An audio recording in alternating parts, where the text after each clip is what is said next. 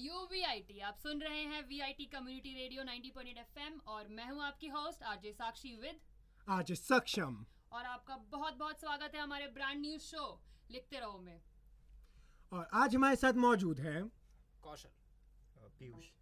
और मैं पहले ही आपको बता देना चाहूँगा कि ये बहुत बहुत बहुत अच्छे लेखक हैं। काफ़ी अच्छी कविताएँ लिखते हैं।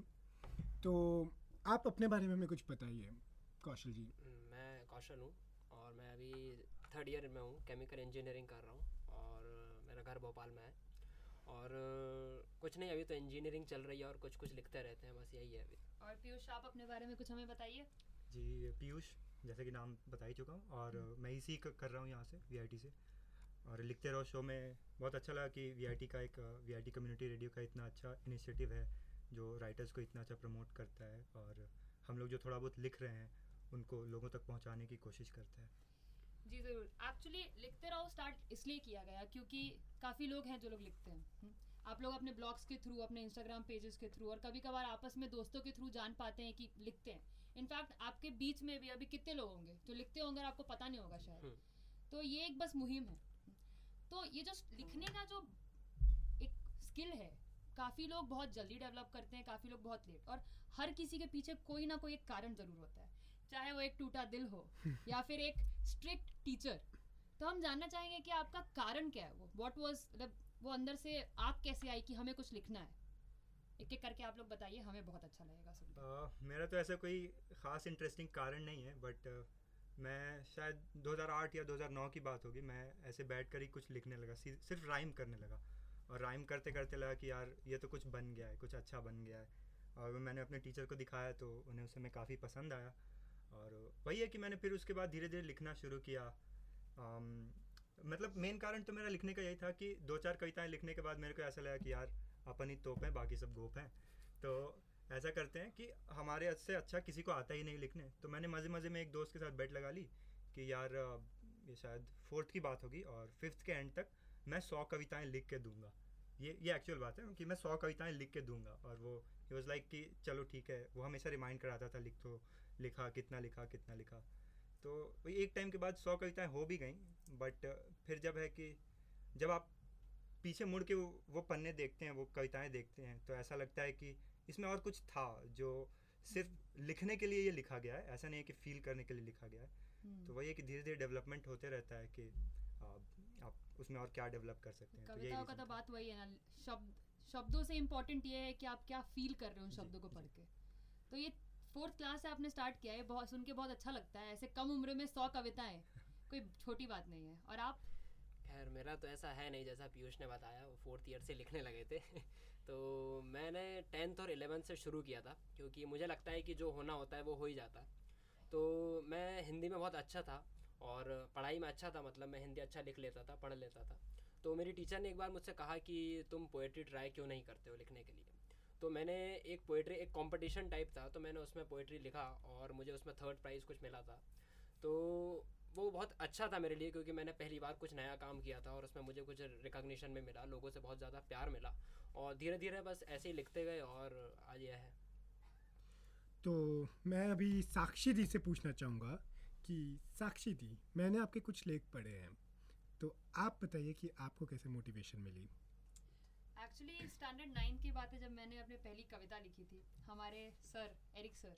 हिंदी के टीचर बहुत मानती थी मैं उनको तो हमने कुछ बस एक ऐसे ही बैठे बैठे क्लास फ्री था और फ्री टाइम में क्या ही करते थे हम लोग इधर उधर की बातें तो उस समय मेरे बेंच पे कम लोग थे एंड मुझे लगा कि थोड़ा सा सॉलिट्यूड होता है ना सॉलिट्यूड जीते हैं उस हम्म। चीज़ को उस चीज़ में कुछ टाइम में कुछ अच्छा करते हैं और हमने कुछ लिखना स्टार्ट कर दिया जैसा आपने कहा था पीयूष वो राइम आ गया और वो करते करते और बात बेस्ट थी कि उसमें फीलिंग भी आ गई। तो फिर लगा वहाँ से वो पहला पोएम फिर एक दूसरा पोएम और ऐसे करते करते नंबर इंक्रीज होते गए और आज भी उन पन्नों का ऐसा एक बंडल है मेरे पास और वो पन्ने जब देखती हूँ ना उन पन्ने पन्नों को जब रीड करती हूँ तो लगता है यार अंदर में जो हमारा दिल सिर्फ़ धड़कता नहीं है लोगों तक पहुँचता भी है वो बहुत बड़ी बात हाँ, है। चार पाँच साल पहले जो लिखा हुआ है वो जब अभी पन्ने पलट कर देखते हैं तो लगता है कि अच्छा ये उस समय हमारी मेंटल स्टेट थी आज ये मेंटल स्टेट है तो हम मेंटल स्टेट में कितना ग्रो कर पाए हैं हम्म। वो सब उन पन्नों को पलटने पे पता चलता है। वो डेवलपमेंट दिखता है उन पन्नों पे एक्चुअली तो अब दे, बिना देर करते हुए हम आगे बढ़ते हैं। हम जानना चाहेंगे एक करके आप दोनों के कुछ सबसे पैशनेट कंपोजिशंस तो पीयूष, आपसे शुरू करते हैं। पैशनेट की बात की जाए तो जो मैं मानता हूँ कि जो मेरी अच्छी रचना है, जिन्हें मैं थोड़ा बहुत भी अच्छा कह सकता हूँ, वो सब स्टार्ट तो किया है मैंने इलेवन ट्वेल्थ में लिखना, और उसी टाइम से मैं जो भी लिख रहा हूँ जो बाकियों को पसंद आई है। उस समय एक मेच्योरिटी भी आ जाती हाँ, है तो उस समय की लिखी हुई चीज़ों की अलग ही उन लोगों का अलग ही महत्व होता है कितना भी कह लीजिए। हम्म, फिर भी मैं काउंट करता हूँ अपनी रचनाओं को दो कैटेगरीज में एक हम्म। बिकाऊ में एक टिकाऊ में। हम्म, बिकाऊ जिसको सुन के लोग कहें कि यार वाह क्या लिखा है। और टिकाऊ जिसको पढ़ के मैं कहूँ कि ये क्या लिखा है। सही बात है ये आपने खूब कहा। तो कोशिश करूँगा कि एक टिकाऊ रचना आपके सामने रखूँ। जी ज़रूर। ये दो साल पहले की है और उसके बाद मैंने काफ़ी कुछ लिखा बट इसके लेवल का मुझे नहीं लगा कि मैं आज तक लिख पाया। हम्म, सुनो दर्जी मास्टर सुनो दर्जी मास्टर फट रहा है मेरी रूह का पैराहन। पैराहन माने पोशाक। कि सुनो दर्जी मास्टर फट रहा है मेरी रूह का पैराहन। अदब गिर रही है जैसे फटी जेबों से गिरते हैं सिक्के। अकेलेपन के साय में रंगत फीकी पड़ रही है नियत के कपड़ों की। और इश्क के धागों से सिले रिश्तों के बटन भी टूट गए हैं। जो कभी हिफाजत किया करते थे आबरू एहसास की। सुनो दर्जी मास्टर, थोड़ी मरम्मत चाहिए। आस्तीन आस्तीन जो कभी ढक कर रखती थी मेरी कारस्तानियों को, आज सब कुछ नुमाया कर देती है। घुटन सी महसूस होती है सीने के पास। तंग कांखें बाजुओं की जुम्बिश में खलल बन गई हैं। जुम्बिश यानी मूवमेंट कि तंग कांखें बाजुओं की जुम्बिश में खलल बन गई हैं। कह नहीं सकता कब तक चला पाऊँगा यूँ। जाने कब सरे बाज़ार इज़्ज़त नीलाम हो जाए। यही सोचकर हूँ खौफजदा। ज़रा जल्दी रफू कर दो, दर्जी मास्टर। मैं जानता हूँ, मैं जानता हूँ पूरी तरह नहीं मिटेंगी वो खरोचें। नहीं जुड़ पाएँगी वो डोरियाँ। पर तुम्हारे सुई धागों में हुनर है इनको छुपाने का। हुनर है इनको छुपाने का, ज़माने की नोच खाने वाली नज़रों से। नहीं है तो बस वो चीथड़े, जिन्हें ढूंढ कर पोशाक में लगाने की जद में हूँ। पर नाकामी के सिवा कुछ हाथ आता है तो सिर्फ़ एक बढ़ता हुआ बदन, जो बहुत बढ़ गया है अपनी नाप से। जो बहुत बढ़ गया है अपनी नाप से, इतना कि अब वो पोशाक फिर से पहनना एक ख्वाब सरीखा लगता है, एक ख्वाब सरीखा सरीखा लगता है। बहुत ही प्यारी लाइन बहुत है। ही खूब कॉम्पोजिशन है ये। इस कॉम्पोजिशन को सुन के मेरे दिमाग में सिर्फ़ एक सवाल है सबसे पहला सवाल ये कि उस समय आपका मेंटल स्टेट क्या था? बिकॉज़ काफ़ी अलग किस्म का ये कॉम्पोजिशन लगा मुझे। कुछ तो दर्द है कुछ तो उम्मीदें हैं और उन सब के बीच में आप झूल रहे हैं। हाँ वैसा कह सकते हैं कि बहुत कुछ से उस समय गुजर रहा था। जैसे शायद साल डेढ़ साल पहले ही कविता है तो मैं शायद सेकेंड ईयर में रहा हूँगा तो थोड़ी पढ़ाई लिखाई की चीज़ें थोड़ी जो पेरेंट्स हमसे एक्सपेक्ट करते हैं कि कॉलेज में रह के क्या करेगा थोड़ा कैरेक्टर में जो चेंज आता है आप में जो आप नहीं चाहते हैं कि आए but because of the surroundings जिन चीज़ों से आप इंटरेक्ट करते हैं लोगों से आप इंटरेक्ट करते हैं हैं। इन्फ्लुएंस हो जाते हैं तो आपको लगता है कि आप जैसा कर रहे हैं या आपका जैसा कैरेक्टर है आप उस पर सवाल उठाने लग जाते हैं कि ये मैं सही कर रहा हूँ कि नहीं कर रहा हूँ या दूसरे लोगों को आप इन्फ्लुएंस कर रहे हैं तो एक सवाल उठ जाता है कि क्या मैं उसे गलत तरीके से इन्फ्लुएंस कर रहा हूँ? क्या उसे कोई दिक्कत आ रही है परेशानी आ रही है? तो मेरी वजह से तो नहीं आ रही है। और अपने में मैंने जो गलतियाँ की उन्हें कैसे सुधारा जाए? तो या फिर उन्हें सुधारा जा भी सकता है अब कि नहीं जा सकता है? यही सब सोच के लिखा कि एक एक पोशाक से अपना कैरेक्टर को कंपेयर करने की कोशिश की है। और दर्जी मास्टर से मैंने जो गॉड हैं जो खुदा हैं उनसे एक तरीके से रिक्वेस्ट है कि सुनो दर्जी मास्टर अदब गिर रही है और फट रहा है मेरी रूह का पैरान से कंपेयर करने की कोशिश की है थोड़ी सी। ये जो कंपैरिजन है ना आई थिंक बहुत ही खूब है। मतलब कोई और दूसरी चीज़ शायद ऐसी नहीं होती जो इस सिचुएशन में जिस कदर इस आपने इसको फिट बैठाया है फिट बैठ जाती। शायद कोई और चीज़ नहीं हो पाती। कविता की मुझे सबसे खूबसूरत बात ही यही लगती है कि जो कविता होती है ना वो लोगों के साथ तो जुड़ती है ही। साथ में लोगों को वो उस कवि के बारे में जो बताती है, यदि वो व्यक्ति उससे सामने आकर बात भी करता है, तब भी वो उसके बारे में नहीं जान सकता। ये जो कविता मतलब एक तरीके से वो बोल जाती है, जो आप अपने आम शब्दों में भी नहीं बोल पाते। ये बात आपने सक्षम बिल्कुल सही कही, क्योंकि काफ़ी बार क्या होता है ना, कवियों के अंदर एक ऐसा एक वर्ल्ड बन जाता है, एक अलग ही अपना एक, आप अपने आप को एक ककून में डाल देते हैं, जहाँ पे कि आप अपने सबसे ट्रूएस्ट फीलिंग से ना आपसे वहीं पे एक्सपोज रह पाते हैं। उसके बाहर की दुनिया शायद आपको कितनी भी जान ले, उस कदर, जिस कदर आप खुद को उस एक स्पेस में जानेंगे, कभी नहीं जान सकती। और लिखना एक ऐसा पावर हो जाता है ना, जो आप शायद किसी और को बयां शायद ना कर पाए बट जब आप कलम और कागज़ उठाते हैं तो अंदर की सारी फीलिंग्स एकदम होता है ना, उमड़ कर बाहर आ जाती है। जैसे कहते हैं ना सॉरी यार थोड़ा गला खराब है बट कहते हैं ना कि जैसे सिर्फ़ माँ और बाप एक अपनी औलाद को जान सकते हैं क्योंकि जो औलाद होती है वो सबसे ज़्यादा उन्हीं से जुड़ी होती है। कवियों की खासियत ये होती है कि वो केवल अपने माँ बाप से जुड़ने के अलावा अपनी कलम और कागज़ से भी जुड़ जाते हैं। और साथ साथ खुद ही क्यों? है कि नहीं पीयूष? जी जैसा कह सकते हैं कि आ, हमारे माँ बाप हमारी ऊपर वाली जनरेशन हो गई तो कागज़ कलम और कविताएँ हमारी अगली जनरेशन हो गई जिन्हें हम क्रिएट करते हैं। जो आप छोड़ के जाने वाले हैं आने वाले लोगों के जी कह सकते हैं। हम्म। तो आपने अपने इन कविताओं के दम पर आपको क्या लगता है? एक इम्पैक्ट बना, बनाया है आपने? इम्पैक्ट का ऐसा है कि जो लोग पढ़ते हैं, जो लोग कनेक्ट कर पाते हैं वो उससे कुछ मतलब कविता एक या दो लाइन की होती है, इतने जो शब्द होते हैं, इसमें से लोगों को बस एक या दो लाइन ही रहता है जो उन्हें हिट करता है। अब जिन्हें वो हिट कर गया, जिनसे वो कनेक्ट कर गए, अब वही चीज़ वो आगे लेकर जाते हैं या आगे वो समझते हैं कि ये ये चीज़ है या ये लाइन है जिससे मैं कनेक्ट कर पा रहा हूँ या इसके थ्रू मैं आ, मेरे से कनेक्ट कर पा रहे हैं किसी भी राइटर से या उसकी आइडियोलॉजी से। तो जहाँ वो बंदा समझ गया तो मैं समझता हूँ कि हाँ मैं उसको इम्पैक्ट उसको इन्फ्लुएंस कर पा रहा हूँ उस पर मेरा इम्पैक्ट हो रहा है। या फिर आ, मैंने कई बार देखा है कि कुछ लोग मुझे कहते हैं कि यार तेरी ये वाली कविता बहुत अच्छी थी। तो जो मुझे उतनी ख़ास नहीं लगी बट वो लड़का या वो लड़की उससे कनेक्ट कर गया तब वहाँ लगता है कि अच्छा लोगों को ये चीज़ याद है। तो मतलब उनके दिमाग में कहीं एक स्पेस में जो उनका जो पर्सनल स्पेस है वो, वो उसमें मेरी कविता ने थोड़ी सी जगह बना ली है। तो एक छोटे लेवल पर थोड़ा बहुत इम्पैक्ट क्रिएट करने की कोशिश है। तो आपके कुछ दोस्त तो होंगे आपके बहुत दोस्तों में से आप सबने आपकी कविता आई थिंक सुनी होगी। जी तो आपको क्या लगता है मतलब एज अ राइटर आप टेक अवे क्या आपका बेस्ट बिकॉज़ एक writer is not just about कि आपने कुछ सिखाया उन लोगों को आपको खुद को भी उनसे काफ़ी कुछ सीखने को मिला है। बिकॉज़ जैसे मैंने एक बार एक छोटी सी लाइन लिखी थी। आप एक इंसान होते हुए अगर कोई मुझसे पूछे कि मैं कौन हूँ तो मैं कहूँगी I am protagonist to infinite stories क्योंकि आप जितने भी लोगों से मिलते आए हैं एक छोटा सा हिस्सा आप उनको देते हैं एक छोटा सा हिस्सा आप उनसे लेते हैं। और यही है जो आपका कैरेक्टर बनाता है यही है जो आपके आप इस संसार में कैसे आगे बढ़ रहे हैं वो निश्चित करता है। तो आप ऐसा क्या लगता है आपको कि मतलब ये जो इम्पैक्ट आपने जो क्रिएट किया है लोगों पे उससे आपके ऊपर क्या फ़र्क पड़ा? सबसे पहली चीज़ तो ये कि एक वाकया याद आ रहा है कि कुछ समय पहले ही शायद हफ़्ते भर पहले की बात होगी मेरे एक क्लब में ही मेरा एक दोस्त है अंशुल, उसने मुझे बोला कि यार सुना, काफ़ी दिन से कुछ सुना नहीं है।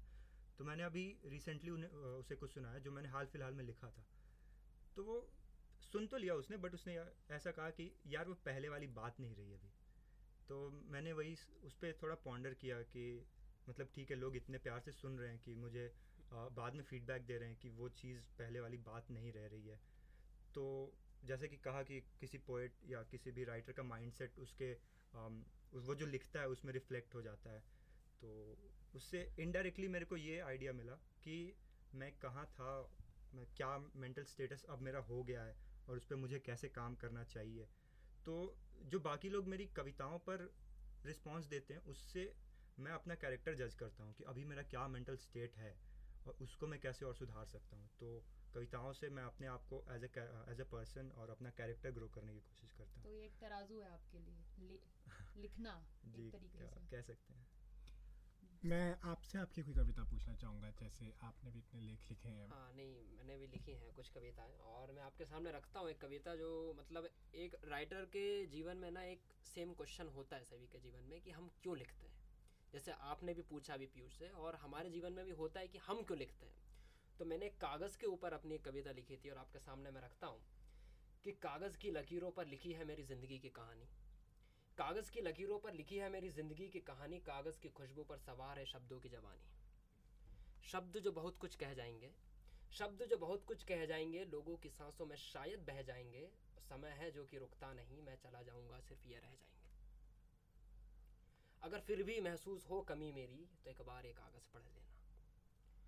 क्यों? क्योंकि कागज़ की किताब पर बयां है इस लेखक की मनमानी। कागज़ के नंबर पर दिखती मैंने हर बात जो ठानी क्योंकि इन बातों ने मेरी ज़िंदगी कही है यह सच्चाई है मेरी कोई किताब नहीं है तुम्हें अच्छी लगे या ना लगे, ये बात मेरे लिए कोई ज़रूरी नहीं है। अब भी कुछ बचा हो अगर जानने के लिए तो एक बार ये कागज़ पढ़ लेना। क्यों? क्योंकि कागज़ की स्याही पर गरूर है जीवन के रंग को, कागज़ के भाव पर गर्व है जो राजा बनाए रंग को। ये गम, ये खुशी, ये आँसू सब कुछ है इसमें। ये गम, ये खुशी, ये आँसू सब कुछ है इसमें। धरती से आसमां तक की कहानी है इसमें। कब शुरू और कब ख़त्म हुआ ये सफ़र? समय के साथ मेरी दौड़ बयां है इसमें। समय के साथ मेरी दौड़ बयां है इसमें।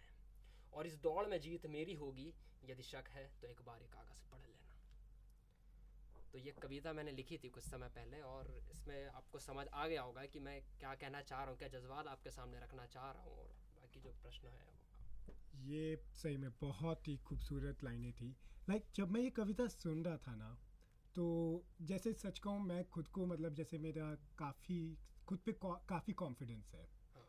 तो एक तरीके से जो वो रिलेशन होता है ना जो एक आप कविता पढ़ते हो हाँ। तो उसके साथ बन पाता है कि जैसे जब सामने वाला इंसान आपको वो करता नहीं है कि आपको जैसे लगता है कि I deserve more respect hmm. Out of that person for hmm. My thing hmm. और जब आपको वो नहीं मिलता तो एक तरीके से ये जो कविता है ये उसी को दर्शा रही है मेरे लिए। हाँ नहीं नहीं आप सही कह रहे हैं क्योंकि एक बात होती है ना जब तक आप अपनी चीज़ों से प्यार नहीं करेंगे ना तब तक लोग उससे प्यार नहीं कर करेंगे। पाएँगे। तो यही है तो हम इससे प्यार करते हैं और लोगों पे छोड़ देते हैं कि अब वो आपके ऊपर है आप किस तरीके से उसे ले रहे हैं आप कैसे उसे एब्जॉर्ब कर रहे हो आप कैसे उसे रिलेट कर पा रहे हैं।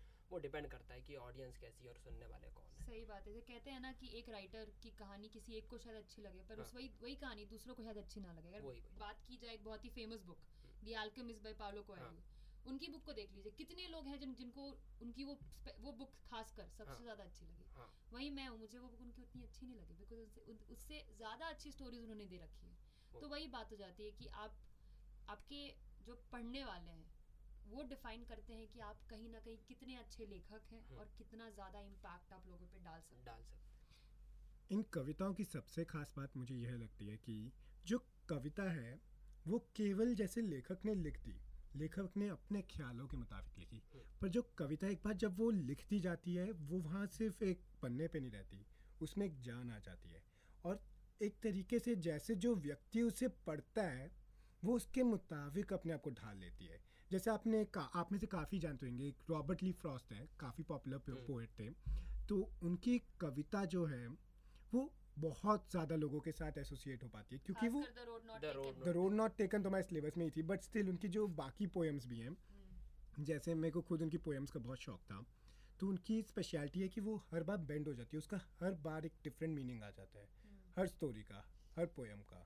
वो चीज़ आप लोगों के पोएम्स के साथ भी है जैसे कि yes. आप एक लाइन आपने लिखी hmm. वो वही लाइन शायद आप ही दोनों आपस में अगर बात करें तो आप दोनों के लिए अलग मतलब निकालेगी वो लाइन तो इस बारे में जहाँ तक बात है इंटरप्रिटेशन के बारे में मुझे ये जान के बहुत अच्छा लगा कि कहीं ना कहीं आप लिखते हैं खुद के लिए हम्म। दूसरे के लिए लिखना मतलब ऑब्वियसली आप कोई जो सुन रहा है उनके लिए एक अलग मतलब रखती है बट खुद में जो सेटिस्फैक्शन आप, आपने बोला हाँ कि जो खुद को पढ़ के लगनी चाहिए कि ये कविता कविता है वो सबसे इम्पोर्टेंट पार्ट होता है। वही टिकाऊ होती है जैसा पीयूष ने हाँ, बताया टिकाऊ टिकाऊ कविता ये तो ये वर्ड मुझे याद रहेगा टिकाऊ टिकाऊ। कविता। इंटरप्रिटेशन की बात कही है सक्षम ने तो एक मेरे को याद आ रहा है कि अभी एक बहुत सी बहुत ना फ़ेमस हो गई थी वो नज्म हम देखेंगे।